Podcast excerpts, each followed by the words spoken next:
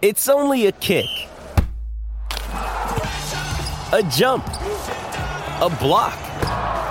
It's only a serve. It's only a tackle, a run. It's only for the fans. After all, it's only pressure. You got this. Adidas.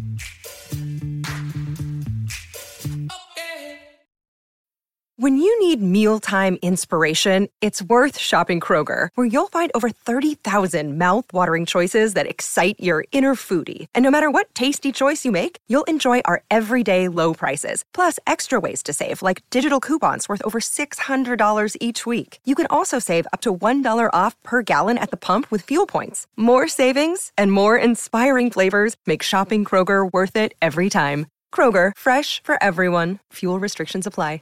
Mary redeemed a $50,000 cash prize playing Chumba Casino this year. I was only playing for fun, so winning this was a dream come true. Chumba Casino is America's number one social casino experience. It's serious fun. With over 80 casino style games to choose from, you too could win life changing amounts of cash. Be like Mary. Log on to chumbacasino.com and give them a whirl. That's chumbacasino.com. No purchase necessary, void or prohibited by law. 18 plus. Terms and conditions apply. See website for details. The voice in the preceding commercial was not the actual voice of a winner. When Shopify says you can sell anywhere, oh, they mean it. Woo, hold up. Just got a new sale. Order fulfilled and shipped. Inventory levels good. Whoa, Shopify doesn't mind if you're at sea level or on top of the world. Ah, you can run and grow your business anywhere. Climbing mountains is never easy, but at least Shopify gives me all the tools I need for my business to hit new beats. Whether you're selling carabiners or crop tops, start selling with Shopify today and join the platform simplifying commerce for millions of businesses worldwide. We've built the platform so you can keep climbing and grow your business to new heights. With Shopify, you really can sell to anyone from anywhere.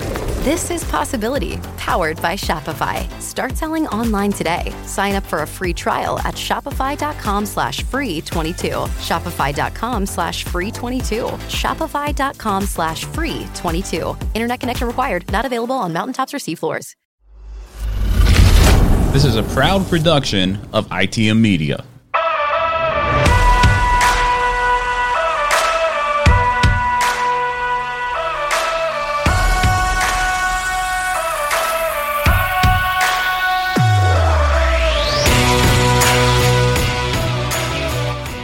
Good day to all the Marbleheads out there listening to Rambling About Racing. Whether you're on the Unhinged Sports Network, Belly Up Podcast, it doesn't matter. You're listening to arguably, I dare say, one of the underrated racing podcasts out there.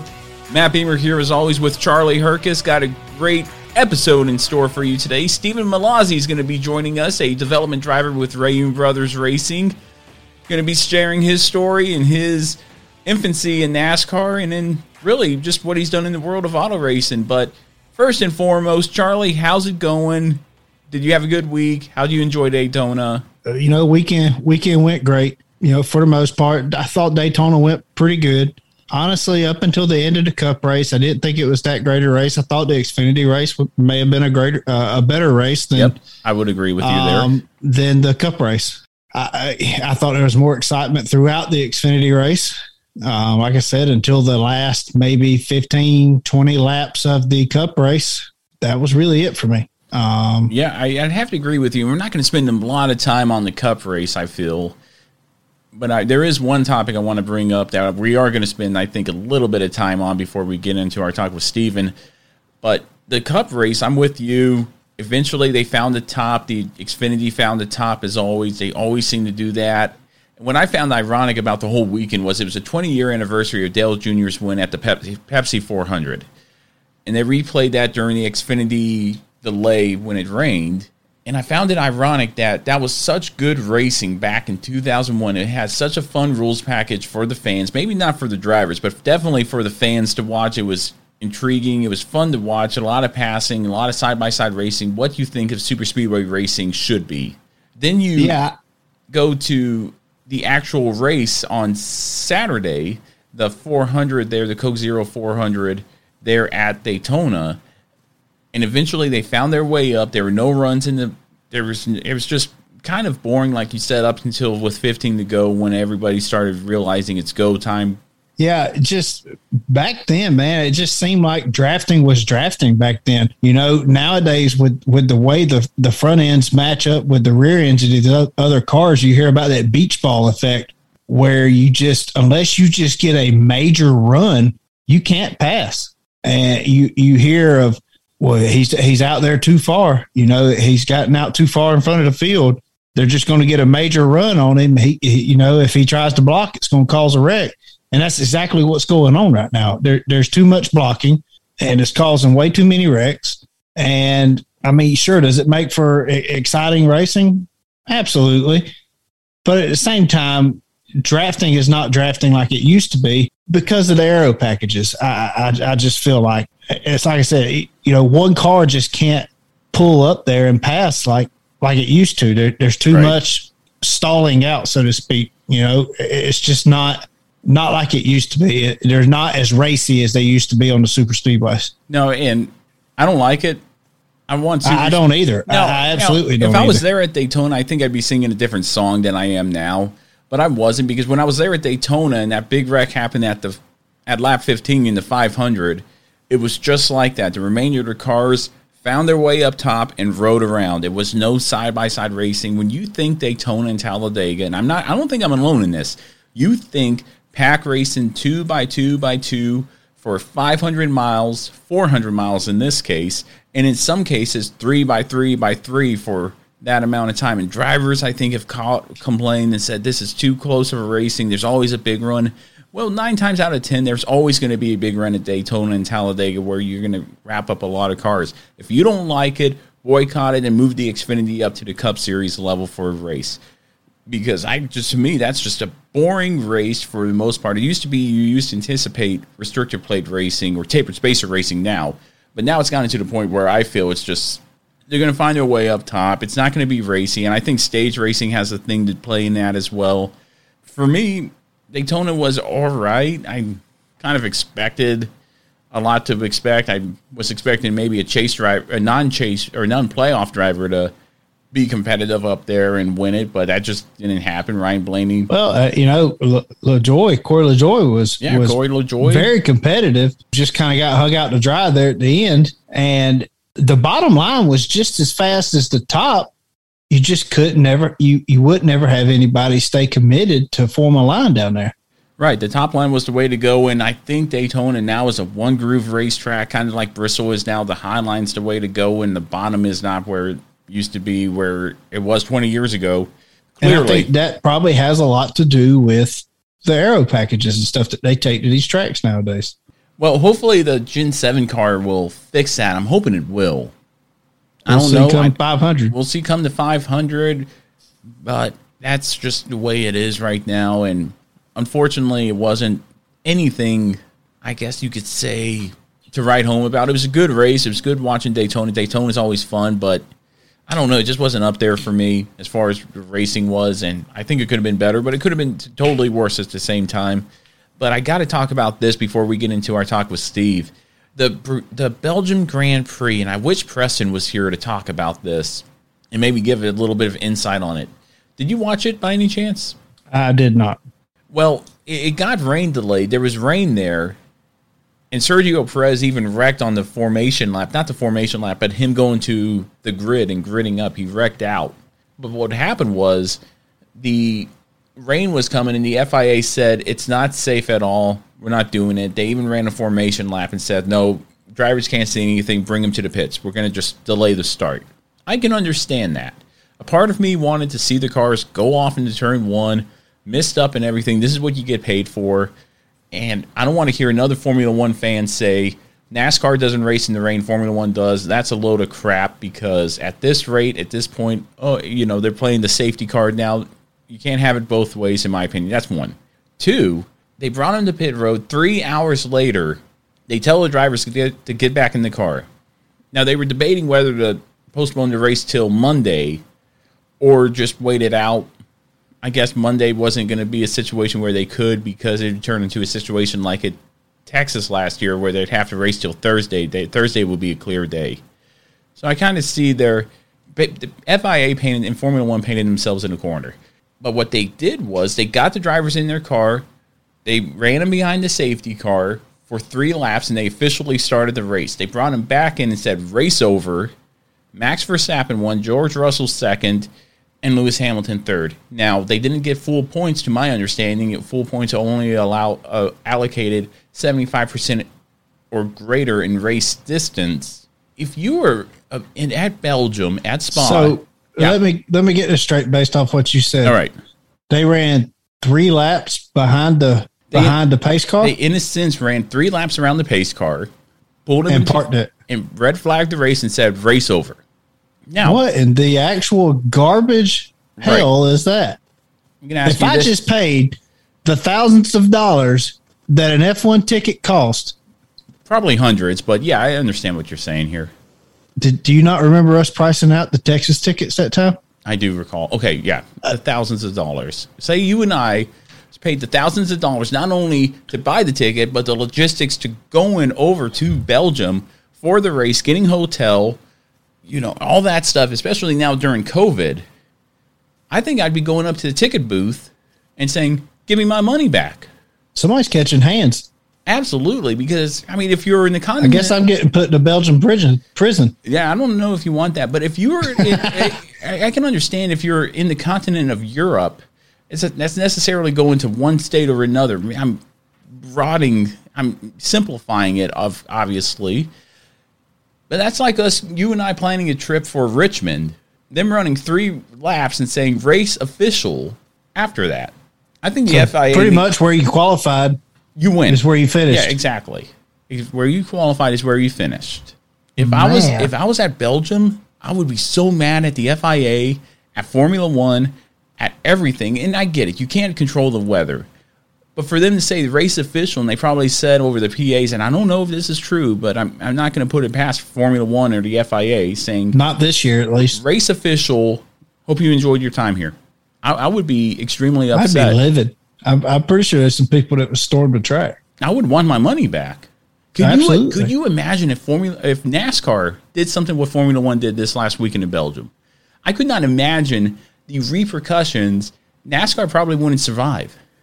It would be just No. as big. It would be bigger than the cooler debacle they had there a few months ago, wherever I think it was Texas, where they just had a big cooler debacle. Cooler's not allowed in the track. How dare you? And then charge four or five dollars per for water and and nine dollars for beer. It would be bigger than that. I don't. I hope NASCAR never does anything like that. It made me less of a Formula One fan. Let's just say that. It made me. I was already not a Formula One fan. I like Formula One. I appreciate the sport. And again, I wish Preston was here to defend it because I would love to hear the defense for this. I would love to argue. I, I never ever want to hear another not, especially a non-race fan, say NASCAR is a bunch of pansies because they don't race in the rain. Formula One does. Well, based on the Belgium Grand Prix, they don't. I'm I just don't think that was a race. no, it wasn't a race. Apparently, it was in the eyes of the FIA and Formula One, and they still sprayed the champagne, which is the biggest waste of time. If I, if I, Lewis Hamilton would have gained a bunch more respect for me if he would have came over and said, "This is a load of crap. I'm not doing the podium. Going away," because they sprayed champagne like they accomplished something, which to me they didn't. That's just me. I don't like Lewis Hamilton anyway. Yeah, so no, I don't either. But before we get into our talk, and I know we keep saying this about Steve, I wanted to get your opinion on that because that really made me upset. Now that the Cup Series is going to be starting their playoffs here in Darlington this weekend, back on episode 69, Who Makes the Playoffs in 2021, Preston and I made our predictions on who's going to make the Cup playoffs this year. It would be really nice if people went, went back and listened to that episode because I think it's very insightful of our mindset before the season started. Because I didn't even have Kyle Larson in my picks.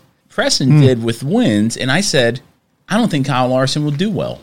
So go back and listen to that whole thing. But out of the 16 drivers I picked, I got 11 out of 16, so that's a 69% rating that I have there. The drivers that I picked that didn't make it was Bubba Wallace, Chase Briscoe, Matt DiBenedetto, Austin Dillon, and Ross Chastain. those are who you picked to make it that didn't make it. Correct. Oh, I could have told you a couple of them.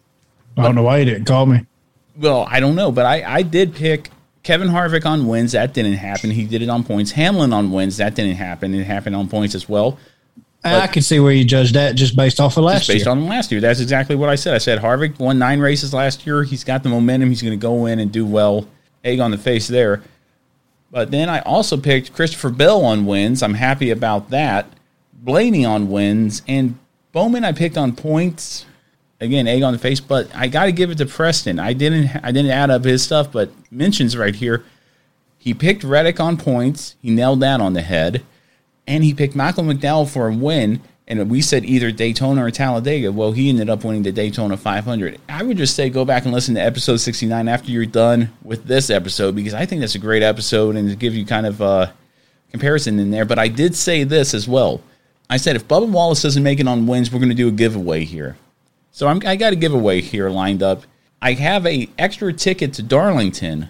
So if somebody writes me an email, let's say an email that they listen to episode 69 or listens to the show and says, "Hey, I want to I want a ticket to Darlington." You have to take care of lodging and food and all that stuff, but you got a ticket there along with a rambling about racing t-shirt. We'll give it to you. Yeah, that's that's all all I got there. Episode 69 here. Uh, Charlie, anything else from this past weekend's events uh, before we get into our talk with Steven? Uh, no, I think that about covers it. So, All right, let's get into our talk with Steven.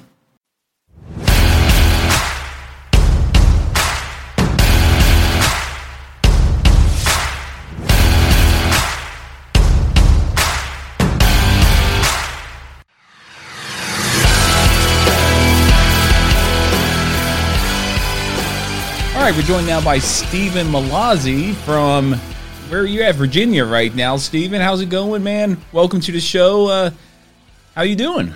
It's going great. Um, thanks for having me. I'm in I'm in Charlottesville right now, UVA. Okay. Um, first week of college, so Oh, it's wow. uh, it's been a hectic week. You know, trying to to race in in Charlotte and do North Carolina and the Carolina Pro Series and all Yeah. the Hickory races and all that stuff, while also living in you know Virginia. That's that's going to be a lot of travel over the next few months. But I'm excited. We got a lot of exciting things on the table.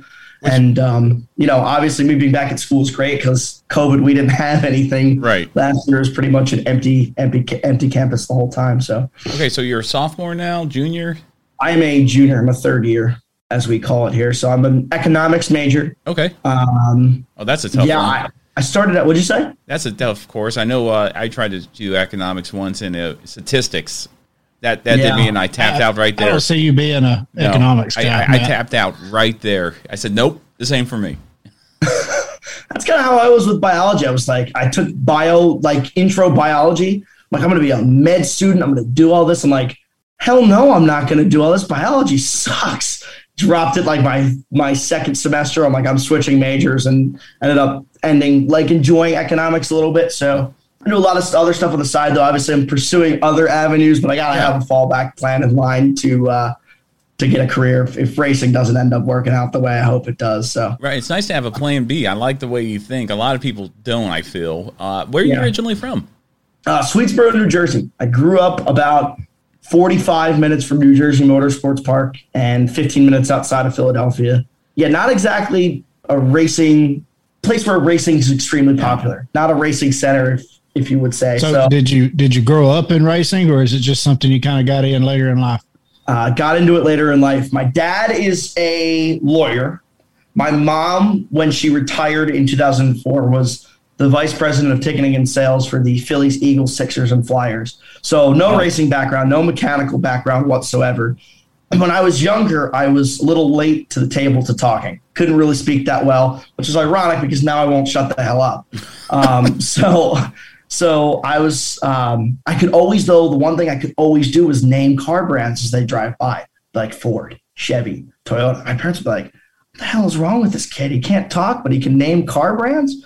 So um, then it kind of sprouted from there. Played racing video games, played with the toy cars, all that good stuff. And one day, after winning the championship on NASCAR Thunder 2004, Oh wow. it was on rookie. It was on rookie. That's my favorite one. I still go back to it every now and again.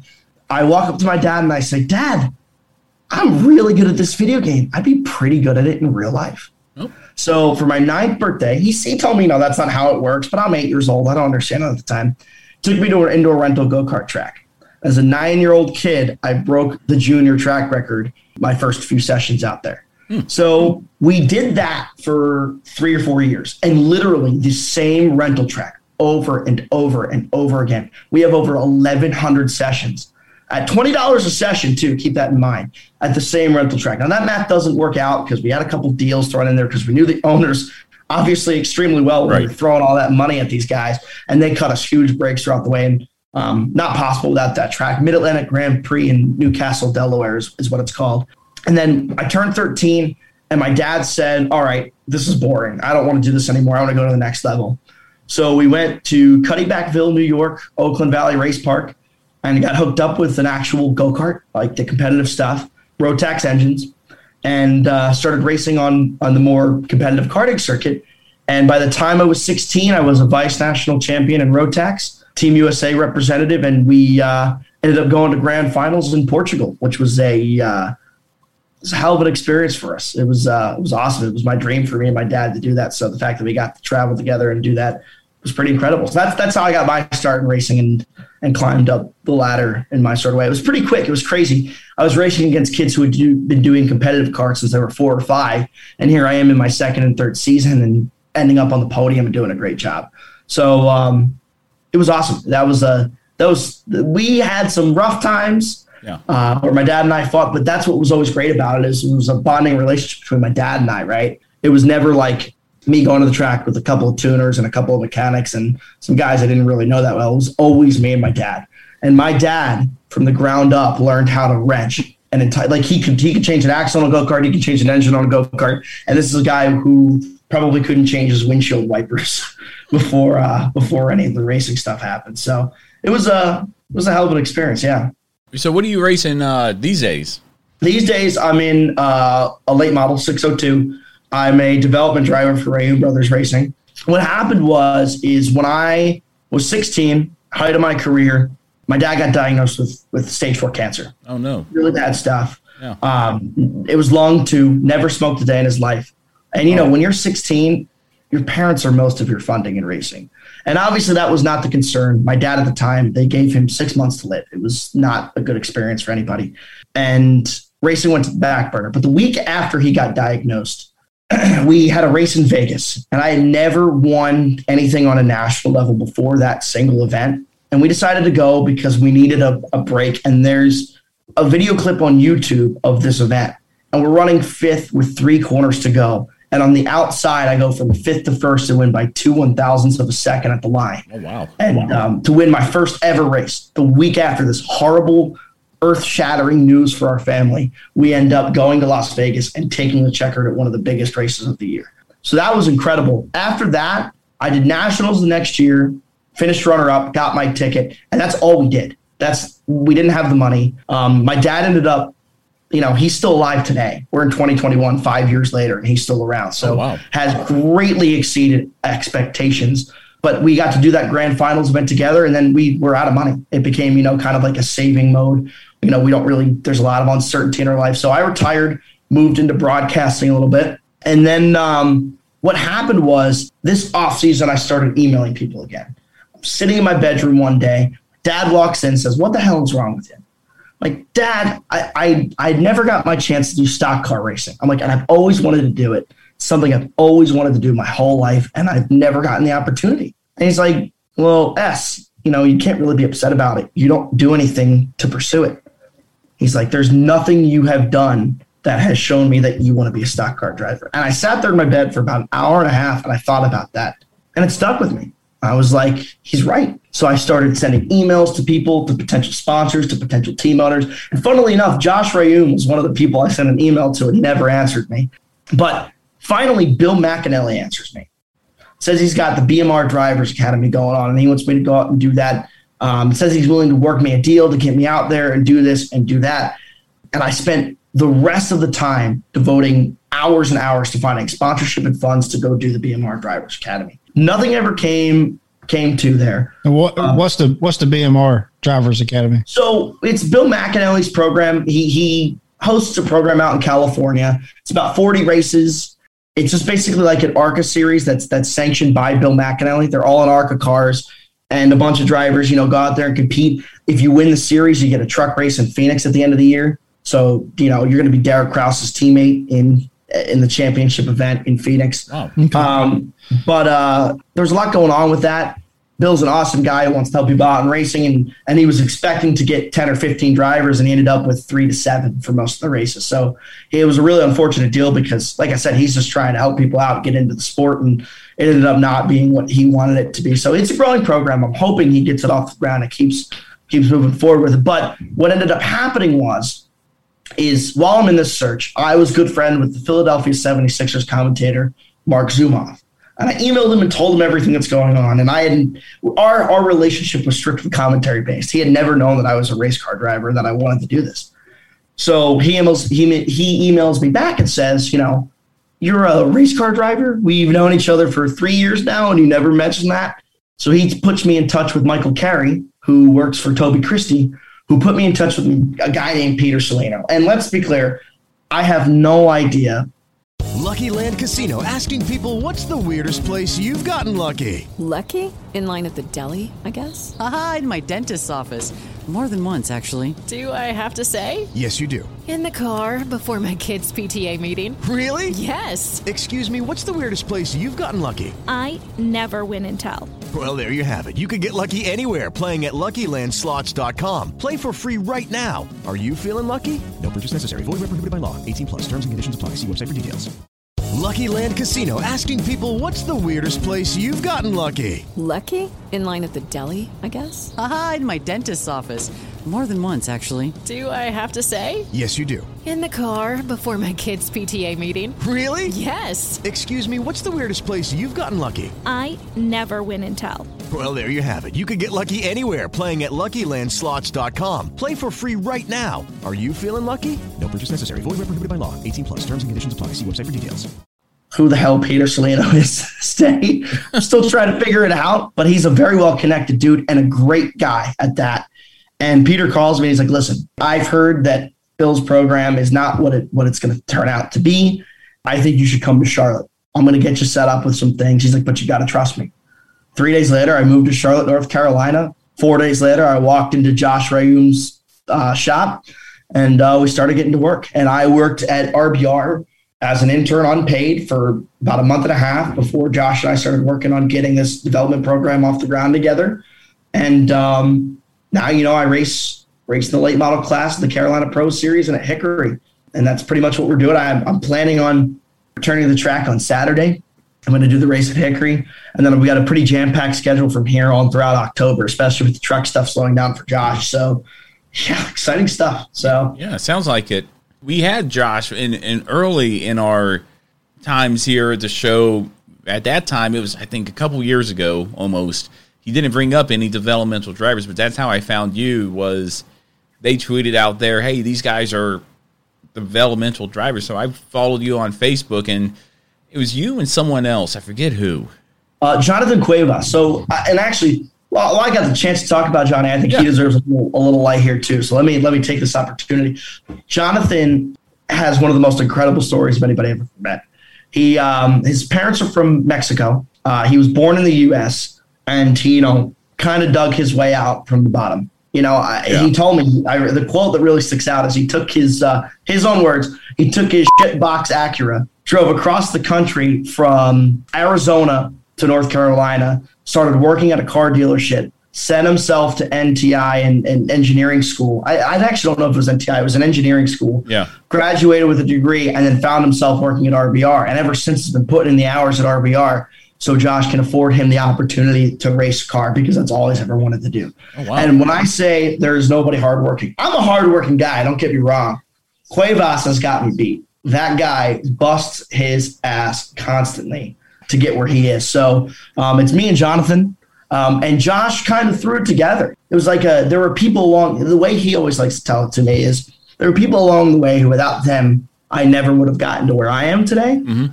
And you know we're on the verge of I'm on the verge of as driver making my hundredth hundredth NASCAR start. And he's like, and as an owner, we've got some some big things in the works coming up, and and I'm excited for them all. And like, I could never have gotten here without the support Yeah. that I otherwise would have had. And he's like, my oppor- I have an opportunity now, and I'm in a position to start a program where I can kind of get back a little bit. So, I, and the way it's been, it's been going is, is you know, Josh has been a very no BS kind of guy to me.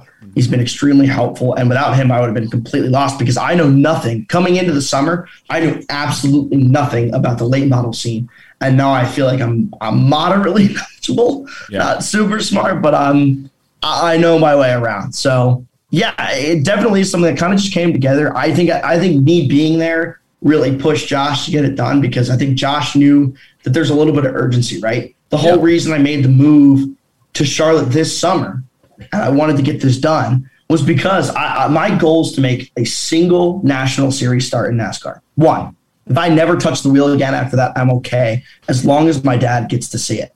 Okay. Um, and, and that's what I've told everyone. I'm like, I'm on a clock here. My clock, the clock is ticking. I'm in a battle against time right now. My dad spent so much time, so much effort, so much money into giving me the opportunities that I've had to race. And I'm like, now I'm in a position both financially and you know stability wise to go out there and, and repay these opportunities and give him some joy so it's crazy my first race it was at florence i go out there i've never driven a stick before I, the only time i had was on our test day and i'm leaving the pits and i'm panicked and i pop it out of first and we bought a dog crap transmission i mean just bad the whole shifting mechanism was the most makeshift thing I have ever seen on a race car. Complete disaster. I had the whole thing rebuilt after this whole conundrum, and it pops itself out of first. And I go to put it in first, rolling at 20 miles an hour, and drop it into reverse. Whoops. And uh, that is not a good thing. Nope. Transmission. No, not, not at all. so my dad is on his way to surprise me six hours into a 10 hour drive to Florence, five days after a round of chemo. And this man is he's like on a mission to see this race. So I I'm on the radio with my crew chief Matt Wolper, and he's like, "Listen, he's like, do not touch first, do not touch second. You're going to restart it in third, and you're going to go to fourth, and that's it." And I had actually learned from then on. I had learned how to start the car in third. So now starting in first is easy because starting in third is is a pain in the neck. Yeah. And we took the trans. My dad got down there. We ended up racing. We actually almost finished inside the top 10 in a 20 car field. So it was a good debut for me. But when I took the transmission to Mangus on Monday morning, he's he calls me. He's like, you know, first and second gear are gone. Like they're they're just destroyed, buddy. And he had to do a pretty expensive rebuild for me on that thing because I wrecked it. But it's like the smile on my dad's face when he got down there makes every waking minute I spend on racing, every dime I spend on racing, all the effort, all the late nights working at RBR, everything totally worth it. Because, you know, I love racing. And don't get me wrong, if I can make a career out of it, I would love to do that. That would be my number one thing. But to me, the number one thing that racing always gave me was this kind of relationship between my dad and I that I'll that I'll cherish forever. Like I'll hope to be the same way to my kids that my dad was to me. Yeah. And a lot of that I owe to racing. Um, so now I'm kind of trying my best to give it back. And and hopefully achieve this goal of a truck series start while he's still around to see it. So that's that's the objective. I've got a lot of freaking learning to do, man. Stock cars and go karts, not even close to the same thing. Extremely different, but I'm definitely getting better. There's a huge learning curve when you go from not even knowing how to drive a stick to trying to compete with guys who have done national series NASCAR starts and are are competing with these big budget uh, late model teams and going out here and have years of experience under their belt and they're in guys guys that's been driving a late model since they were eight or nine years old. Exactly, exactly. And and here I am, you know, month in out here on the racetrack trying just not to wreck it, you know, trying because I know if I if I get into a wreck that's super severe, that's the budget. That's what we got, you know. Kind of insane. I look at it, I'm like, you know, I'm now associated with a professional NASCAR team. And that is like I'm I'm an RA here at UVA, and I talked to the residents about it, and they're like, "You're not a you're not a race car driver." I'm like, "I, I promise you, I promise you." It's not like it's not like I'm I'm Jimmie Johnson, but I promise you, I'm associated with this this NASCAR Truck Series team, and it is like Josh Reaume's the man. That's all I can say about well, that. Tell them know? to listen to the podcast uh, come Wednesday, and they'll, they'll, hear all about it. I, I promise. Oh you. yeah, you'll get you'll get you'll get at least twenty six viewers from having me on because my hey. immediate family's going to watch, and that's five right there. Then you got nineteen of my residents who are all going to get a link to to check this thing. There we out, go. So. There we go. I appreciate that. Folks, before we continue on with today's episode, I wanted to remind everyone out there about our online store at Teespring. There you can find the latest and greatest rambling about racing gear, such as pint glasses, t shirts, phone cases, coffee mugs. You name it, we have it. And if we don't have it, we'll make it up for you. You could also find all of the In the Marbles throwback gear there as well. And from now till the end of September, if you use discount code playoffs in honor of the NASCAR playoffs that have started here for the Cup Series, you'll get an additional 20% off your order. You head over to ramblinaboutracing.com under the stores tab, you can find the link to the store. And remember, 20% off of your entire order when you enter discount code playoff till the end of September. Go check it out.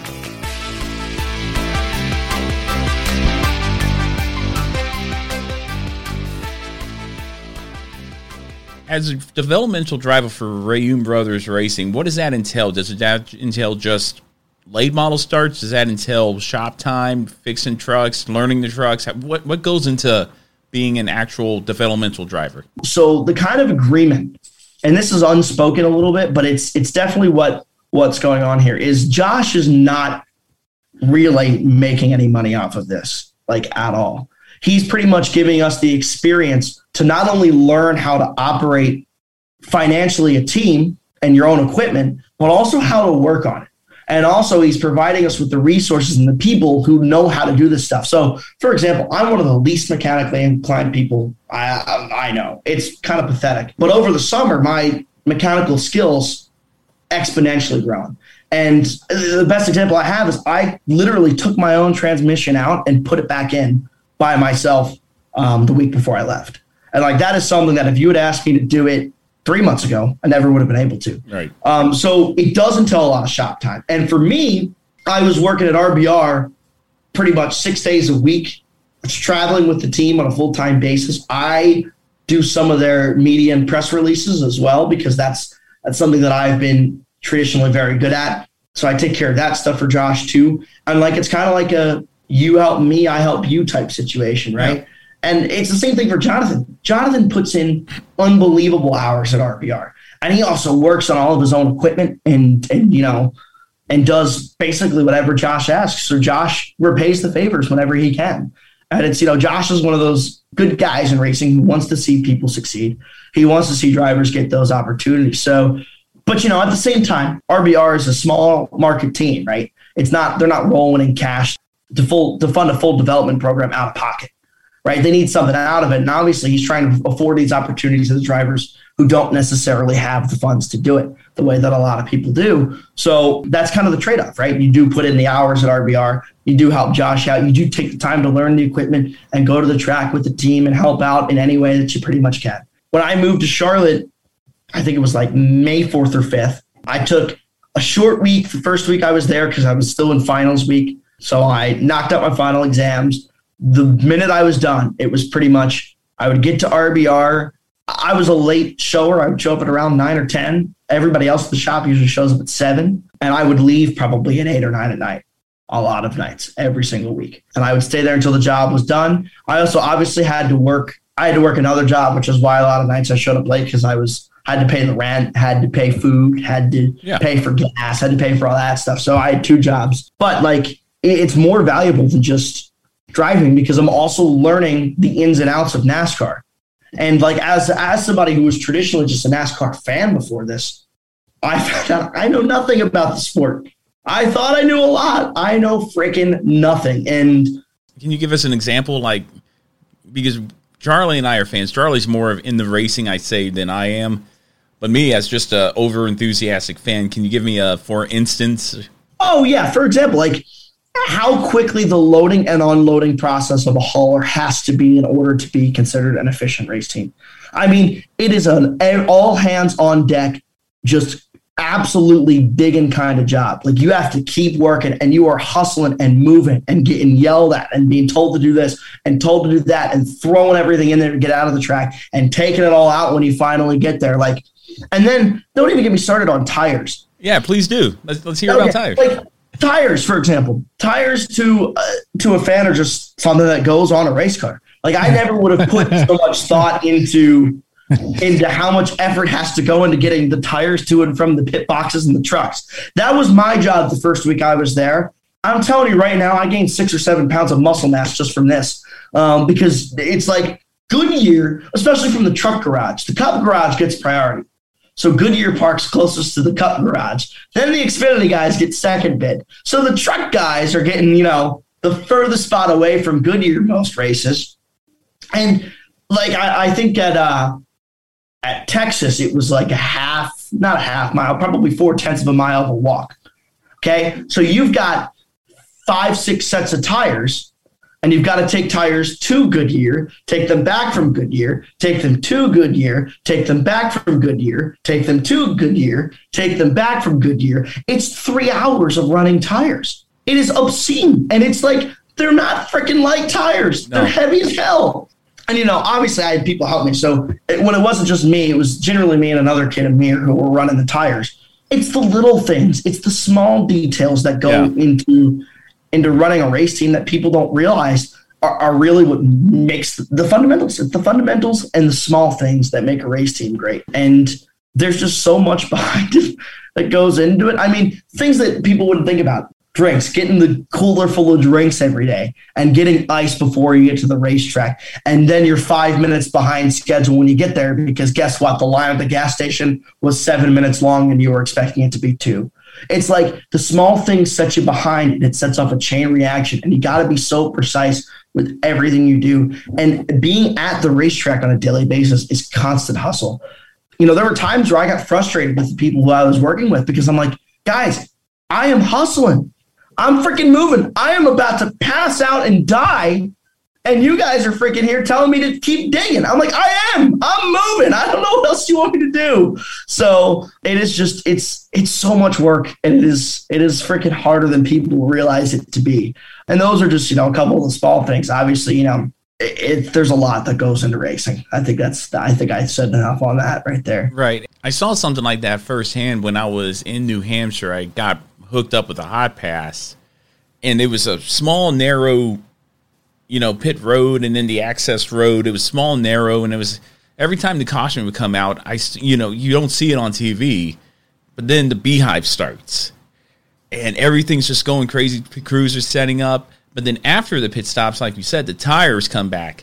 I had to stop for someone, and one of Jeff Gordon's tire carriers with the whole rack of tires just rammed in the back of my Achilles tendon and I, I was up, I was upset at myself. I was, I was mad. Uh, well, I was kind of, you know, hey, I'm sorry for you. He was sorry about me because he just rammed into me. It's like, no, I'm in your way because man, I just saw it firsthand. That's crazy. Yeah. Just how much yeah. goes into it, and people don't realize that. And I think it's good that, especially drivers, and I think Charlie and yourself, Steve, could appreciate this more than I can. That if you get that, if you work on it then drive it. You appreciate it more. You take care of it. It sounds like you take care of your cars just based out of necessity, vice, anything else. But I think that's a good trait. Keselowski went through the same thing. He took care of this stuff, and that's how he got picked up by Junior Motorsports for a Busch Series ride or nationwide ride at the time.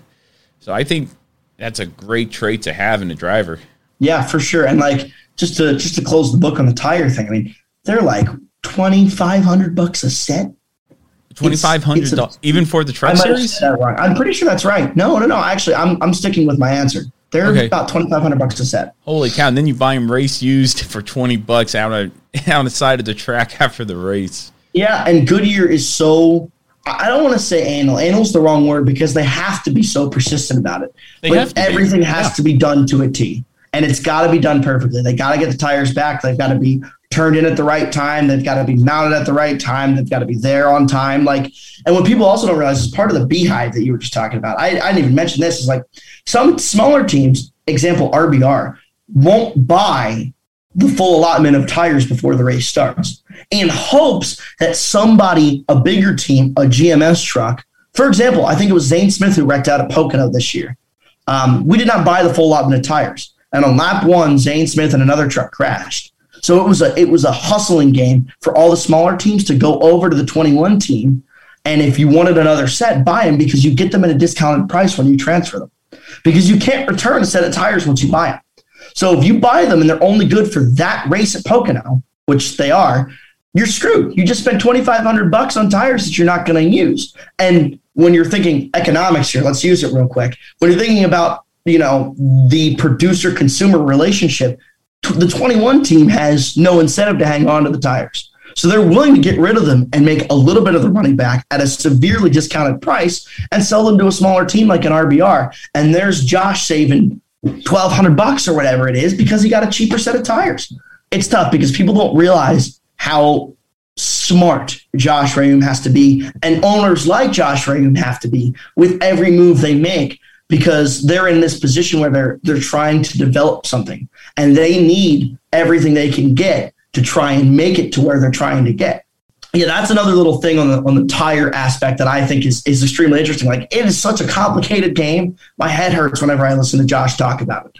Um, because like it's something that he puts so much thought into every event that we go to. And like me or you, me three months ago or you, like you might have no idea that that's how it works. Just so insightful, so helpful to know, and it provides a lot of perspective when you're watching and you're like, huh. Now I don't think of this the same way that I used to. That's twenty five hundred bucks in tires they just put on for three laps. Now I now I got to know this because I remember seeing that a long time ago in the Cup Series where a driver would wreck out and even the big budget teams would go over there and buy their tires. I didn't think NASCAR still allowed that it's pretty much not NASCAR at all. It's pretty much all Goodyear. Uh, okay, so, so you take them back to Goodyear, and I don't know. I have no idea on the Cup Series rules. I am not informed on Cup Series rules. I only know the right. Truck Series, um, but I know in the Truck Series it's absolutely legal to go buy tires and transfer them to another team after something like that happens. So that was something that that definitely happened at least two or three times in just the time I was at RBR. That like I was like, oh wow. This is kind of getting on a whole different argument here, but you would think, well, I've already purchased these tires from Goodyear. These are my tires to do as I wish with them. If I want to sell them to a different team, then I should be able to do so. Mary redeemed a $50,000 cash prize playing Chumba Casino this year. I was only playing for fun, so winning this was a dream come true. Chumba Casino is America's number one social casino experience. It's serious fun. With over 80 casino style games to choose from, you too could win life changing amounts of cash. Be like Mary. Log on to chumbacasino.com and give them a whirl. That's chumbacasino.com. No purchase necessary, void, or prohibited by law. 18 plus. Terms and conditions apply. See website for details. The voice in the preceding commercial was not the actual voice of a winner. Yeah. Uh, re- regardless if it's Cup Series, Xfinity Series, whatever. A- anyway, that's kind of a whole different topic for a whole different. Oh, whole different. yeah. Yeah, whole different episode here. yeah. So now, now I got to ask Stephen. We talked about it before we started this interview, but I got to know that thing to your right. I, I got we got to know what that is because you're in a small. It looks like I mean it doesn't even look big, any bigger than a barracks room, but you okay. got to tell us about that. So this is my racing simulator rig. I purchased it when I was in when I was in North Carolina. Everybody told me, you know, iRacing is so helpful.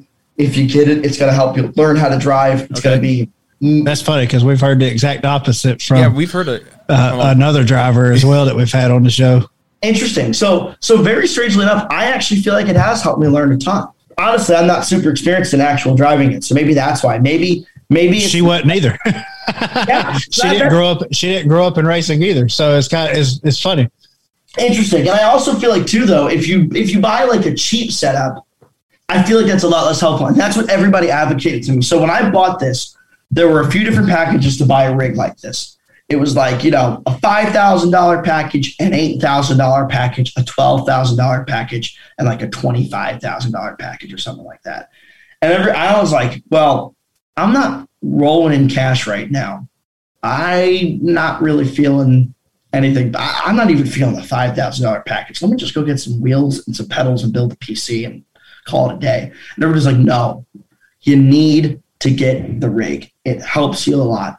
I'm like, okay, then let me get the five thousand dollar one. And then everybody was like, no, the five thousand dollar one is not good enough. You got to pay for the upgraded wheel and the upgraded pedals. I'm like, it's a freaking piece of metal with the steering wheel attached to it and a PC.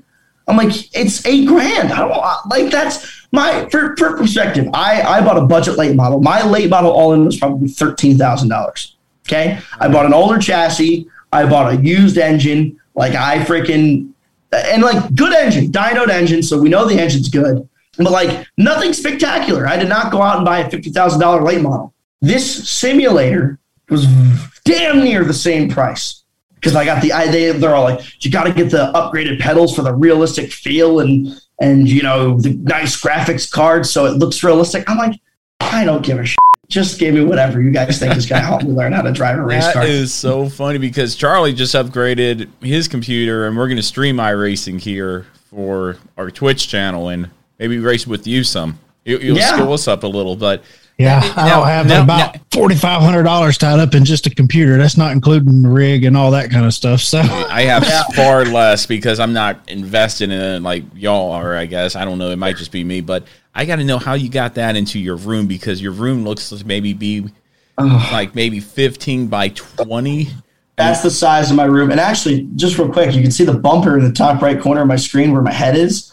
That's actually the bumper that I raced at in Portugal Oh, okay. when I was karting. Um, but so that's the size of my room. We had to disassemble. I I had to disassemble it. Yeah, yeah. So it was it was actually fine. It wasn't as big of a hassle because my door in Charlotte was the same size as my door here. So to get it in in the first place, I had to get it out. I had to take it apart anyways. Okay. So I just left it disassembled and moved it in disassembled. But the assembly of this thing, holy crap, it is miserable. The screws don't stay where they are, so the heights change if you let them fall out. And then you got to realign it so the monitors are all curved at the right angle and they line up correctly. Otherwise, you're going to have like a screen that looks like this, and the car is half off here and half off there. And then you got to mess with the freaking. It was a pain in the neck. You gotta, you gotta put the shifter back on because we couldn't shifter through and whatever. And it was just, a, it was a pain in the neck. It was a huge pain in my neck to get this thing in here. But like I said, they, everybody told me to get the upgraded eight thousand dollar one, and then I paid extra for the extra pedals, and I paid for a nicer graphics card because I was like, why not? At this, at this point, you're eighty one hundred dollars in. What's eighty nine? I feel like it's kind of been my life in racing so far. Just keep spending freaking money, and eventually it'll all work out, right? It sounds like Um, a catch 22 from an economics major. there. Right, right. That's that's what I've been telling people. I'm like, you know, my seventy thousand dollar year degree is telling me that the seventy thousand dollars I'm spending on racing is not a smart economic investment. Nah, go for it, man. I don't, think there's I don't think there's anything in racing. Probably a, Oh. a smart economic decision. No, it doesn't So sound like uh, it. it- racing and, and economics don't line up together. So Yep, that I always that's that's my that's my everyone. I'm like, Move- a, uh, moving back to the developmental side of stuff, you talk about wanting to run at least one truck race. What do you feel you have to do to make that happen from from a driving aspect, from a performance aspect, all all that kind of stuff? What do you feel that Stephen has to do to to make that happen? So I think it's an easy one. I, I honestly don't know that my driving is as far off as we think it is. I think a lot of this is a learning curve for RBR as a team and for me as a team and for understanding the car and the setup and getting that together. I think from a driving perspective, I'm I'm progressing at a very good level and I'm happy with it. I think what we need to do is just get some laps. Keep turning them, keep running them, keep the car clean, stay out of trouble. Right. And if we can do that, I, I honestly think that we're we're not far off. I really don't. Like the, the best example I have is we went to Dillon for Carolina Pro a few weeks ago, and the car was, I mean, unbelie- undrivably tight, just really bad. And we found out we were off on the spring, off on the front torsion bar, off on like so many different things in the car. So finally, we get the car freed up, and I'm able to drive it a little more. But then we realize uh, I'm, I'm in the final at this point, so there's nothing we can do. We realize that I'm topping out at about 5,000 RPM. And we had just totally missed on the gearing as well. But we didn't know that because we were so far off on the chassis setup. And we just blamed it on, you know, okay, we can't get off the corner fast enough. So that's why we're not getting that high in the RPM. Um, and the chip in, in the Carolina Pro was mandated at 62. So we are 1,200 RPMs off the top of where we should be on the engine right there. And we were only running laps that were a little over a second off. So I'm feeling like that that the number one thing I'm worried about learning is racecraft. I feel like karting and karting racecraft was my specialty. That's what I was strong at. I was never a hot laps kind of guy. I was the kind of guy where you put me in a pack of five, you're got to be damn sure I'm going to end up in the front two of those guys. But in cars, I feel like I'm a little less certain of the size of the thing that I'm driving. And I think getting used to that adjustment of going from aggressively racing things that are about the size that I am to something that's the size of a full sized car, if not a little bit bigger, That's going to be the biggest adjustment I have to work on. But I really do believe that turning laps and gaining that experience is pretty much all I need to get behind the wheel of a truck. I really don't think there are some people who just get behind a wheel and like you kind of feel like they shouldn't be. I don't think we're in that position. I think we're doing all right. I really do. But I definitely think we got to turn. We got my goal is to run five or six more races before the end of this season so we can have pretty close to double digit numbers by the time that we talk about a truck race for next year. What's the timeline on that? If Josh were to come up to you, like say this week after Darlington, and say, "Hey, Steve, you're doing good numbers, you're doing good things, you're taking care of the equipment. What truck race would you want to pin as your debut starting the truck series next season for 2022, so, or if not this season?" Yeah, so this season is it's going to be pretty impossible. We had actually discussed Watkins Glen at one point. Trial by fire there. Yeah, right. I know. So we had we had discussed it at one point, and we were gonna we were gonna try and do the ARCA race, get me in that, but um, we ended up falling behind with the development stuff. I didn't get enough sessions in to do either one, so we kind of bagged them both, and it worked out better for me anyway. I was uh, a best man at a wedding that day, so kind of important to be there. I feel like so I think it worked out in the end because I, I I honestly, while I'm okay with only doing it once, I want it to be a good once. I don't want it to be once that I go in and I wreck it or I blow a transmission or I do something stupid and embarrass myself. So I think the, the extra time is actually good. I don't think it's a possibility to do it this year because I don't think NASCAR approves people to do their first race in the playoffs for the truck series. I don't think for any series actually. Even if they did offer me to do a race this year, I'm not sure I would want to do that until I feel like I'm comfortable by the wheel of a late model. Uh, from the get go, I have told Josh, I have always wanted to drive at Daytona International Speedway. I'm like, if they do the road course early on next year, one, that's better for me in terms of the dad timeline because, you know, obviously the sooner we get it done, the better. But two, that's also a track I've always wanted to drive at. It's a road course if we do the, so I'm likely to get approved because obviously you got to do a short track or a road course as your first starts. And um, it's something I've always wanted to do. It gives me the rest of the season to work on my craft and hopefully get it to a point where I feel comfortable behind the wheel of a truck. I'm going to look up something here real, real quick. What you looking up? A couple years ago, there was a driver for Reaume Brothers Racing, and I follow Reaume Brothers Racing in the trucks because we've had Josh on and a couple of his drivers on. Her name was Angela Ruch. I'm sure you've yeah. heard the name, Steve.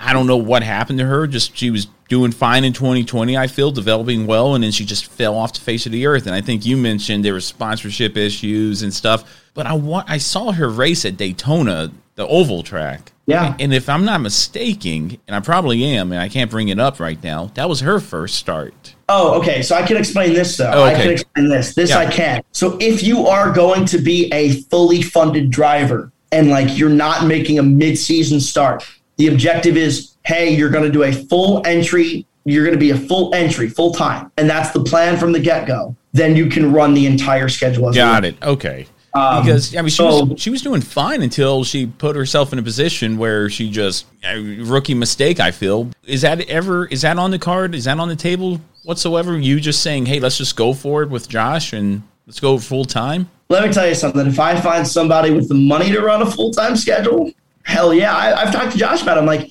I have been in talks with people who are in a position to sponsor a truck team if they wanted to, and nothing's just come to. There's a lot of reasons for that. One People feel like that the value is better spent in another series. People feel like that the value, and, and it's tough. NASCAR is a tough scene because of digital marketing. Digital marketing for for five hundred thousand dollars on Google, you're going to get a couple million clicks, right? Like there's a lot of advertising dollars in spending money on the internet and, and elsewhere even like think about a billboard on i-95 how many cars are going to drive that by that in a given month and how much less that's going to be than paying for a full time truck. So the people I've been swinging at are big, big money businesses. For example, crane operators, right? People who sell multi million dollar industrial cranes. Because for them, the investment is okay, do I think I could sell two cranes from this operation, from this sponsorship? Do I think I can reel in two people and say, okay, this is this is the product we want to go with? When you look at something like a pencil company Think about how many millions, not millions, thousands of pencils they have to sell because of NASCAR in order to get their return on investment. The, the probability, in my opinion, is less likely to get somebody like that. That's why I feel like you see a lot of industrial freight carriers doing this, eh, sponsoring NASCAR nowadays, right? and also truckers and NASCAR fan base very very popular with one another. But I've been in a position to talk to these people, but there's been a lot of reasons, right? I feel like there's better spending for the advertising dollars. They feel like there's better places in NASCAR for their advertising dollars, or they've they've been hit hard by the pandemic, and that has caused them to not have that type of budget in their thing. So it's really unfortunate. I got really close with one. Um, I thought we were going to get something done and uh, just didn't didn't come through. And it was that one was gut wrenching because we had so many positive meetings, and I felt like you know that we were going somewhere. And I do have I do have a number of sponsors, right? I I have um, Domino's on my car, I have car dealership on my car, I have an appliance center on my car, I have TobyChristie.com on my car. I've got a few few and like you know Domino's and Toby Christie are brands that people tend to know. And obviously, I'm grateful for all their support but I haven't had any of the big money people who can get me talking about a full time truck schedule yet. So the people who are supporting me right now are, are supporting me at a level where they're like, hey, this is a local kid that we want to help out, or hey, this is a kid who we like his story. We can't give him half a million dollars, but we can give him something. And to those people, like to a lot of the people that I've been dealing with for sponsorship, these are not people who are flowing with cash. I mean, Domino's is, but these are not people who are flowing with cash, right? These are people who are just looking to help me out. And those are the sponsorships that to me are like, wow, these people are back in my career with whatever they got. And then, you know, I'm so thankful for that. But in terms of looking for the three quarters of a million to million and a half dollar sponsorship you need to run a full truck schedule, that is that is not something I've been able to pull together yet. I, I'd say go after the big fish like Amazon and Tesla. That'd be cool. Yeah, Miguel Bezos actually just dad is a graduate of my high school. There's the end. Right? That's what I said. I'm like, I emailed my principal or I texted him one day. He's a priest. And I'm like, listen, I got a strange question. Would it be really that wrong if you connected me to Miguel Bezos? He just gave you guys $14 million. I think he'd love he'd love a little bit of Stephen Mallozzi story time. You yeah, know what I'm saying? Yeah. I think you can pitch him real quick, see what he says, you know. Um, but he's like, yeah, we obviously if we if we give it to you, we open a Pandora's box of giving out Miguel Bezos' contact information. Right. That to us as an institution is something we can't afford to lose. But even my high school, like my my alma mater, has been extremely helpful. They've been trying their best too, reaching out to a ton of of people who are alumni and being like, hey, you know, we have this story from this kid who wants to be an NASCAR driver. Can you help? And that's gotten me in a lot of meetings and I had a lot of phone calls because of it. So extremely grateful for those guys too. Like so many people have been helping me along the way and getting me to where to where I am. And like it just it means a lot. It really does. It means a lot to me. Okay, shifting gears here. Who would you say is your biggest, I guess, influence slash mentor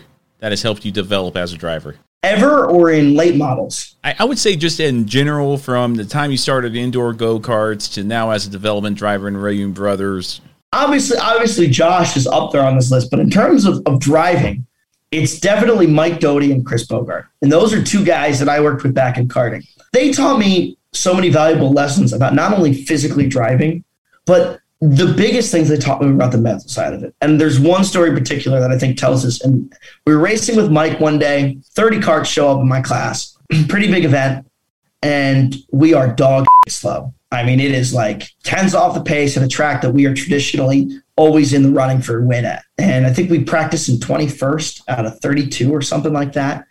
And I come off the track and I am just ranting at Mike. I'm like, Mike, this thing sucks. It's out to lunch. We can't get it together. I can't turn it. I can't do this. I can't do that. And I was in a bad mood all day. I think I got in my fight with my girlfriend or my mom or something. And I, I was just not in a good mood that day to begin with. And Mike walks over to my dad and starts pointing at stuff randomly on the go kart. I go sit in the trailer, air conditioning, suit on, angry, pouting, you know, whatever. And Mike walks in about a half hour later and looks at me and says, Found something wrong. He's like, We know why you were so slow. He's like, Promise you, go out there and drive it. It'll be a ton different. I go out there for qualifying and I put it on pole.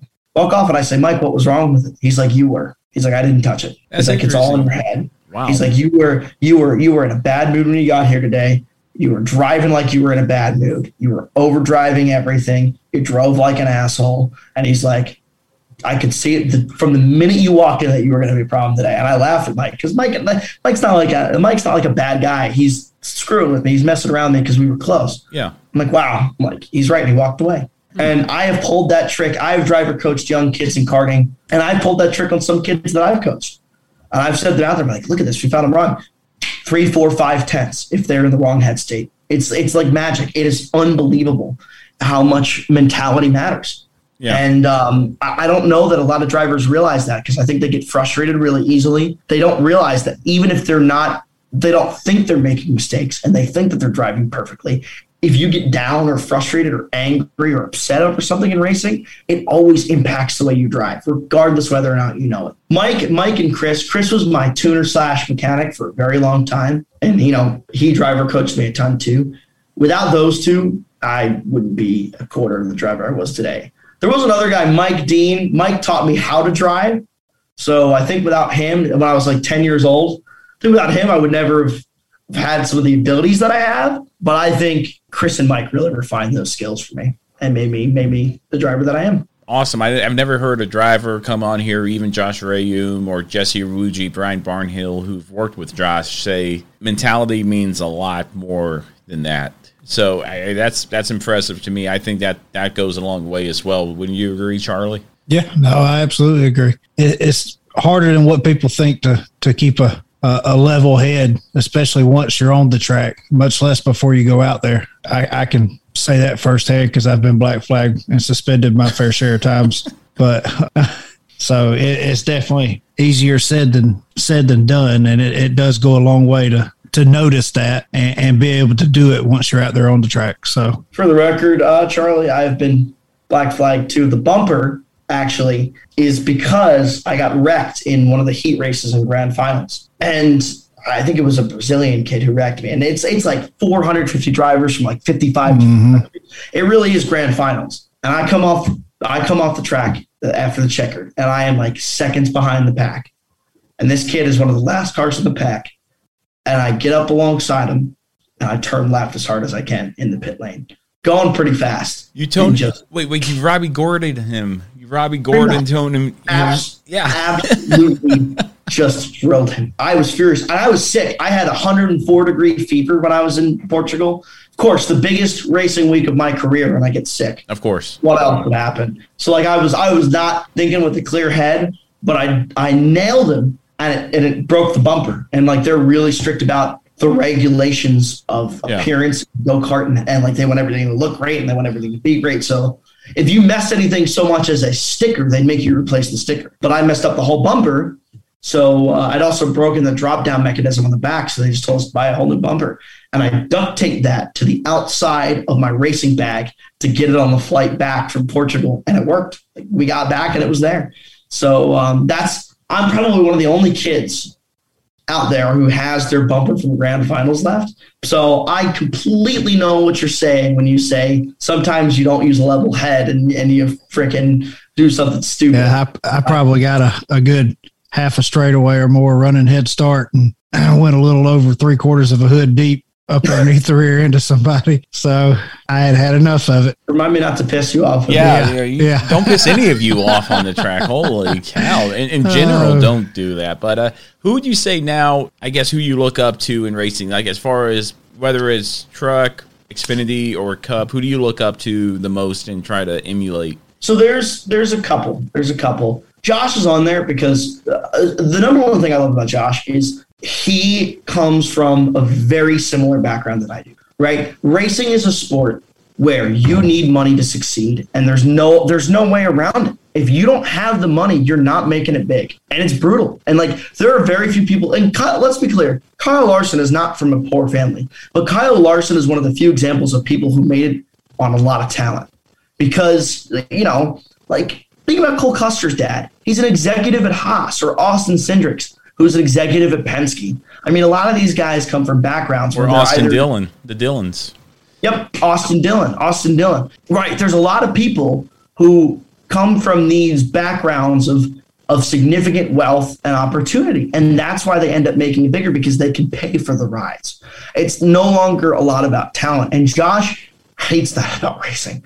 We talk about it all the time. And he wants to provide opportunities that give kids the chance. I think this is awesome about RBR. Let me let me recap this. So we had the first kid on the autism spectrum make a national series start. We had the first openly gay driver make a NASCAR start. We had the first disabled veteran make a NASCAR start. We've had Jesse Iwuji, Angela Ruch, Natalie Decker. I mean, the the diversity of backgrounds that we've had on our team is unbelievable. Yeah, and the amount of opportunities. You, What'd you say? You just had Chris Hacker make his. Chris. Hacker, exactly. Yes, exactly. Another great example. Josh is all about giving people opportunities, and I look up to him for that reason.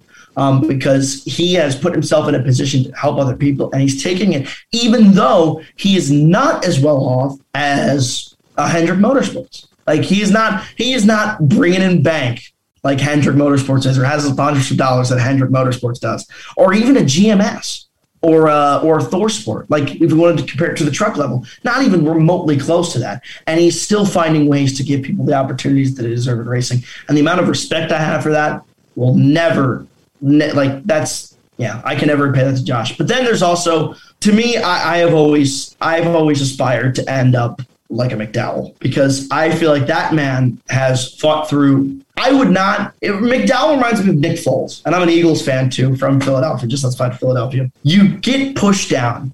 You end up. There was a stretch of three or four years where Michael McDowell had one finish better than 30th place. In and he ran two and a half two and a half seasons in the four years that were run, maybe three. It was a lot of races, and he had one top 30 finish. The mental state that I would be in if I were out there in a car that I knew was either going to park or not finish above 35th week in and week out just to survive, I don't know if I could do it. I aspire to have that level of persistence to make this dream, to make it big. And now you look at the guy and he's found uh, who the hell knows what's going to happen with front row if they're going to sell their charters to 23XI like people are saying that they're going to. Yeah. Um, but he's found a home for the past few years at, at with the 3014 and he won a race. And he's been one of the best drivers at super speedways. He's always been consistent at road courses, and he's making the most out of crappy equipment. Not No, I know what you meant.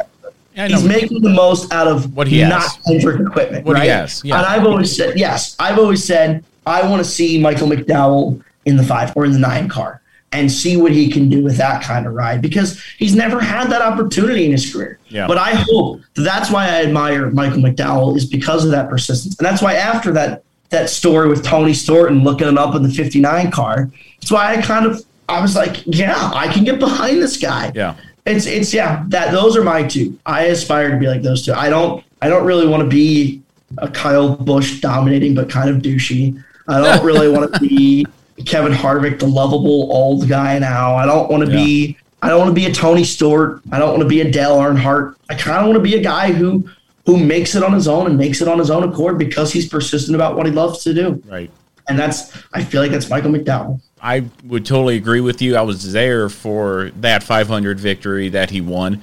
And I would have to say, we have another co host here. His name's Preston. He's just going through life events right now, but he called Michael McDowell to win. He's a big McDowell guy, and I think he would have enjoyed talking to you. That is hilarious, Matt. So this is before I was a part of NASCAR, so it's okay to bet on NASCAR. Okay. Um, so in January, in February, I went up to my dad and I said, Dad, to, to be fair to my best friend Noah, who I talked to you guys about earlier, I told Noah when Spotter's name was Martin Truex Jr.'s last year. Now he's McDowell's. No, I, I don't know offhand. Clayton Hughes Okay. was Truex's spotter, moved to McDowell. I'm like, that's he's gonna win the 500. Like I just have a feeling about it. He's such a damn good spotter. Like he's gonna do it. He's gonna get the victory. And then in February, I went to my dad and I said, Dad, I'm like, I can't bet. I'm not 21. I'm like, but you can. I'm like, I'm gonna give you some money.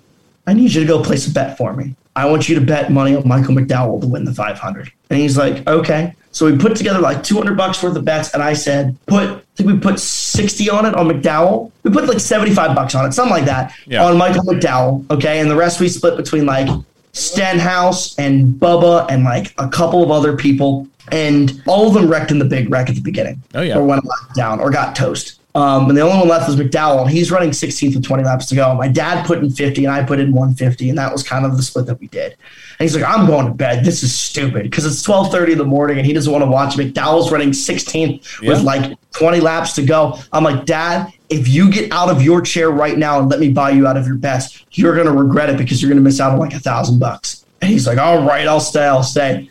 And when he won the race, I went ballistic because we won like seven grand off of that. Wow. Um, Enough for the simulator. yeah, right. It pretty much bought the simulator. That's what I'm saying. So it pretty much bought the simulator for us, right? It, it's freaking. It, it was nuts because I had I had never said to Noah or my dad that often I thought McDowell was going to win. It was kind of like this inherent feeling Yeah. in my gut where I was like, and I, let's be clear too, I had never bet on a NASCAR race before that. That was the first race I had ever decided to bet on. Probably the last at this Yeah, point. I, I would say that's the last. I can't do it anymore. So I, I'm hundred percent on race picks right now because like that is just one of those things where I had a gut feeling about who was going to win, and I went after it. And like, I mean, it's just I don't know. That was that was a I freaking lost it. I have been waiting so long for him to win, and I have been trying to point fingers at him because he's always always there at the end of super speedway races. There are so many of them where he's just at the end, just there and um, he never got credit for it. And then he finally started to catch on. Like last year, people were like, oh, maybe Michael McDowell's not bad at super speedways. And this year now, everybody's like looking at him because he got third at Talladega and first at Daytona. And fortunately, the blown engine broke my heart this weekend, but happens to everybody, I guess. Right, and Preston would agree with you because he he he was just like you. That Daytona 500, he said that was my driver. That's such an odd pick to pick, but okay. And when he crossed the finish line and he was declared the winner, it's like, dadgummit, he called it. I don't know how he did that. Preston called it, and must have been Yeah. just like you. He must have been here in South Carolina cheering and all that stuff. It was great. Yeah.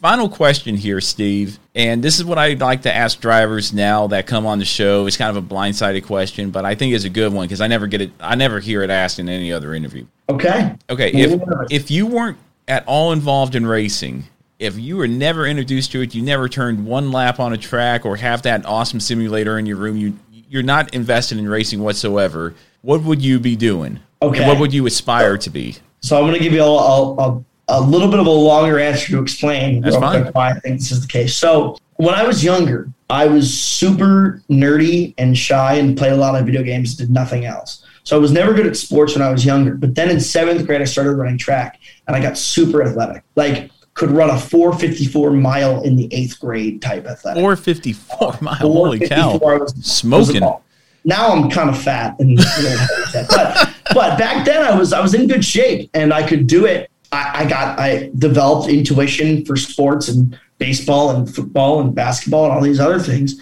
I got some wheels on me.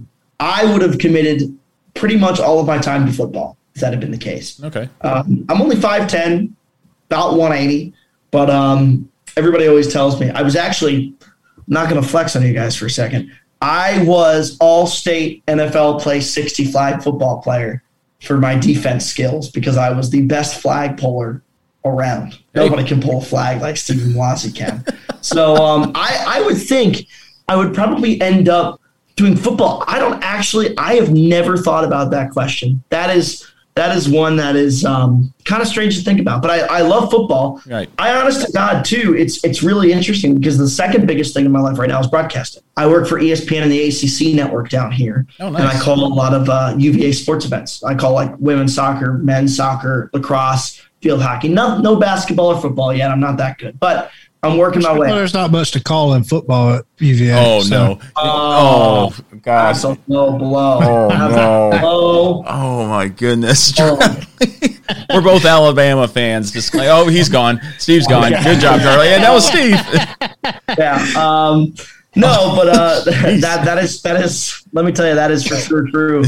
I wouldn't have that if it weren't for racing. So I don't know what the hell I would be doing. I really don't Right. because commentary would be the other endeavor I'd put much more time into if I had it instead of racing. And like I would never have started commentating if it weren't for racing. So I I genuinely don't know. I would say I probably would have devoted all my time to being a football player though because Okay. I love football so much. Right. And football is like my my sport. I love doing it and I have such a good time doing it. So yeah, that's what I'm gonna go with. I'm gonna go with football. That's a great answer, Steve. That was awesome. I, that's awesome. I'm glad uh, we're one of the first ones to throw it at you. We like throwing that at drivers, you know, because it's like I don't know, and you have to think dig deep there. But Charlie, anything else for Steve before we let him go here? No, you know, that was kind of my one of my bigger questions I wanted to ask was, you know, what do you feel like you needed to do to to make that truck series start? And I feel like you answered that pretty well. So that, that's really it for me. All right. And before we go, Steve, you want to tell everybody how to reach you and follow you on social media if they haven't already? Oh yeah. So uh, my Instagram is at Stephen Mallozzi, just my name. S T E P H E N M A L L O Z Z I. And then um, my Twitter is Driver Malaz. Um, and my Facebook's also just Stephen Mallozzi. So if you want to keep in touch with anything going on with me, also feel free to email me. It's just my name at iCloud.com. And um, I'm reachable there too if if uh, anybody wants to talk or, or just hear more about my story or whatever the case may be. I'm, I'm always reachable by any of those platforms. So That's great, man. Hey, thank you again for your time here, Steve. I know we this is probably one of the longest interviews we've had, but we enjoy it. I, you have a great story. I think you're putting into good work there, and man, best of luck. I want to see you in a truck in 2022. That's what, that's thanks, what I want man. to see. Thanks, Charlie. I appreciate you guys having Yeah, me. on. absolutely. Yeah, anytime you want to come back on, just drop us a line and say I got some big news. I'm like, we'll make room for you. Don't worry. Awesome. Awesome. Thank you guys. I appreciate Yeah, that. no problem. You be safe out there, and we'll see you later. Before we wrap up today's show, I wanted to remind everyone out there about our partnership with Fanatics. Fanatics is a proud partner of the Unhinged Sports Network, which we here at Ramblin' About Racing are a proud affiliate of. So if you head over to ramblingaboutracing.com under our sponsors tab, there at the bottom you'll see a link to Fanatics. It'll take you right to the NASCAR page where you can get all your latest and greatest driver gear, such as t-shirts, hoodies, diecast, and much more.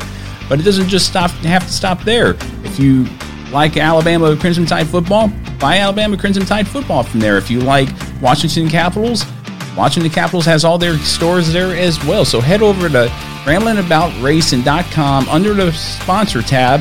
Link is there at the bottom for Fanatics. All purchases will help out the Unhinged Sports Network, bring you better content and more content for the future. Go check them out.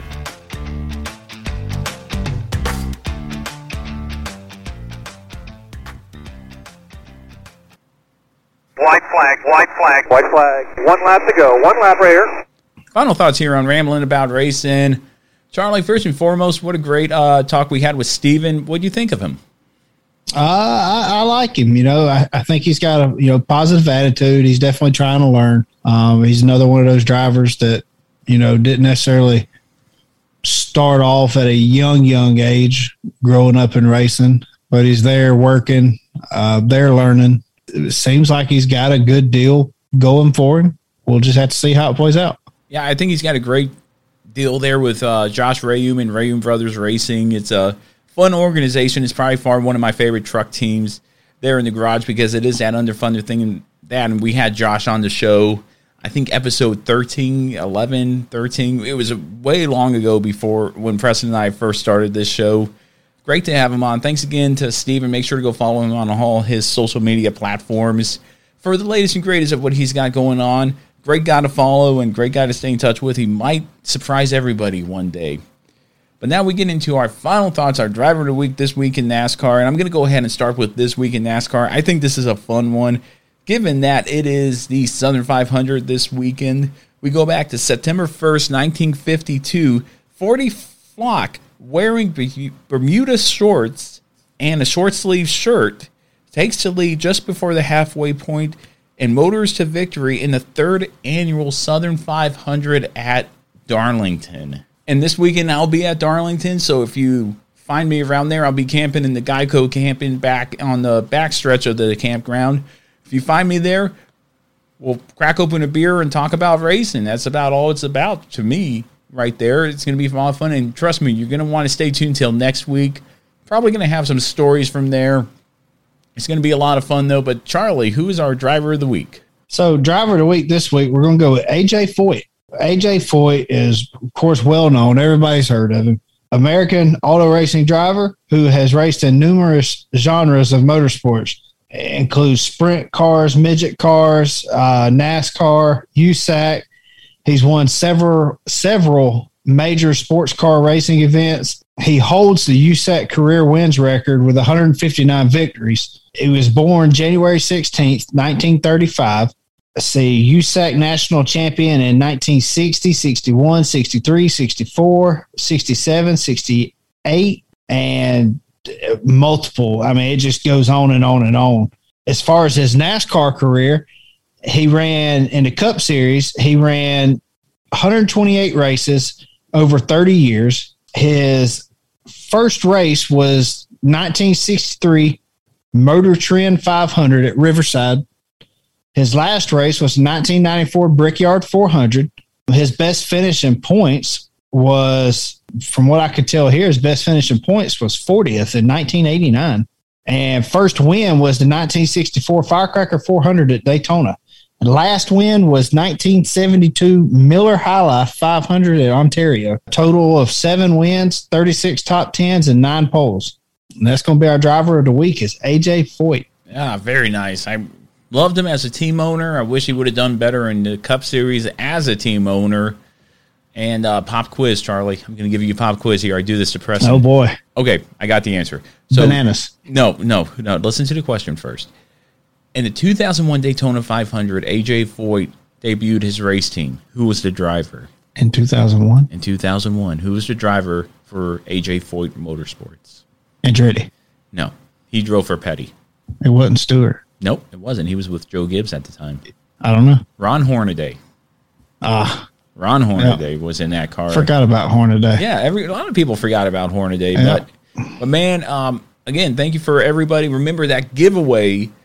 Email us about it and say you want to go to Darlington again. Not all expenses paid. You're just going to get a ticket for entry, and that's going to be for Is it, is it first person to email you? no, not necessary. I say whoever emails us their best moments of the show, and if we like it, we'll give you the ticket. Again, it's just a ticket for the cup race, and then you also get the ticket for the truck race as well. Sunday, you got to deal with lodging and you got to deal with food. We we'll, we'll deal with the ticket, but if not, it just goes, it's just going to go to waste. So first person who could do that, and then you get a rambling about racing T-shirt courtesy of myself, Matt Bammer. But Charlie, anything else before we go? Thanks again to Steve for being on the show. A lot of fun. Make sure to go follow him on all social media platforms. Charlie, anything yeah, else? um, just real quick, close family. You know, we had Jeff Reeves on here. His uncle, Paul Reeves, passed away uh, Saturday morning.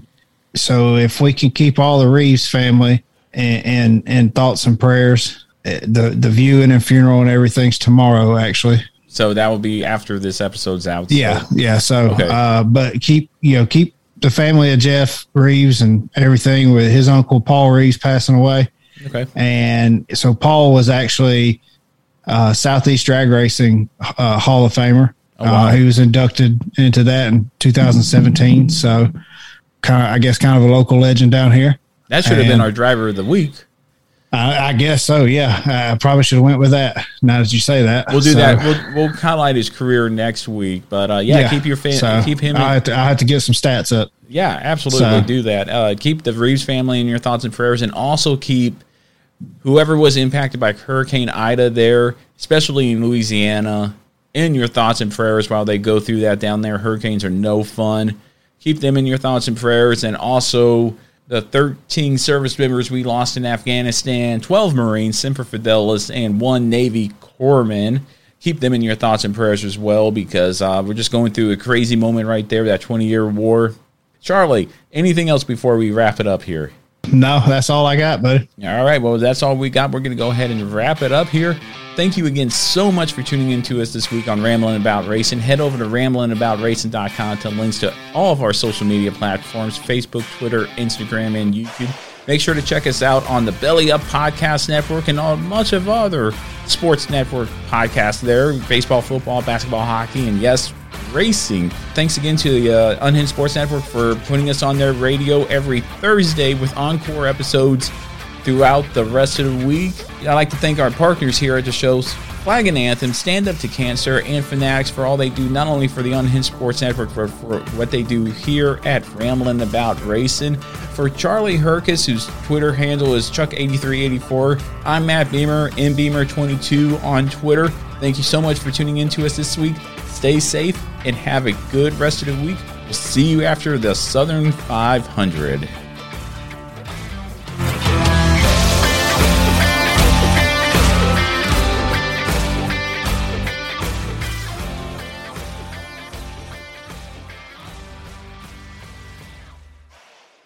Mary redeemed a $50,000 cash prize playing Chumba Casino this year. I was only playing for fun, so winning this was a dream come true. Chumba Casino is America's number one social casino experience. It's serious fun. With over 80 casino style games to choose from, you too could win life changing amounts of cash. Be like Mary. Log on to chumbacasino.com and give them a whirl. That's chumbacasino.com. No purchase necessary, void or prohibited by law. 18 plus. Terms and conditions apply. See website for details. The voice in the preceding commercial was not the actual voice of a winner.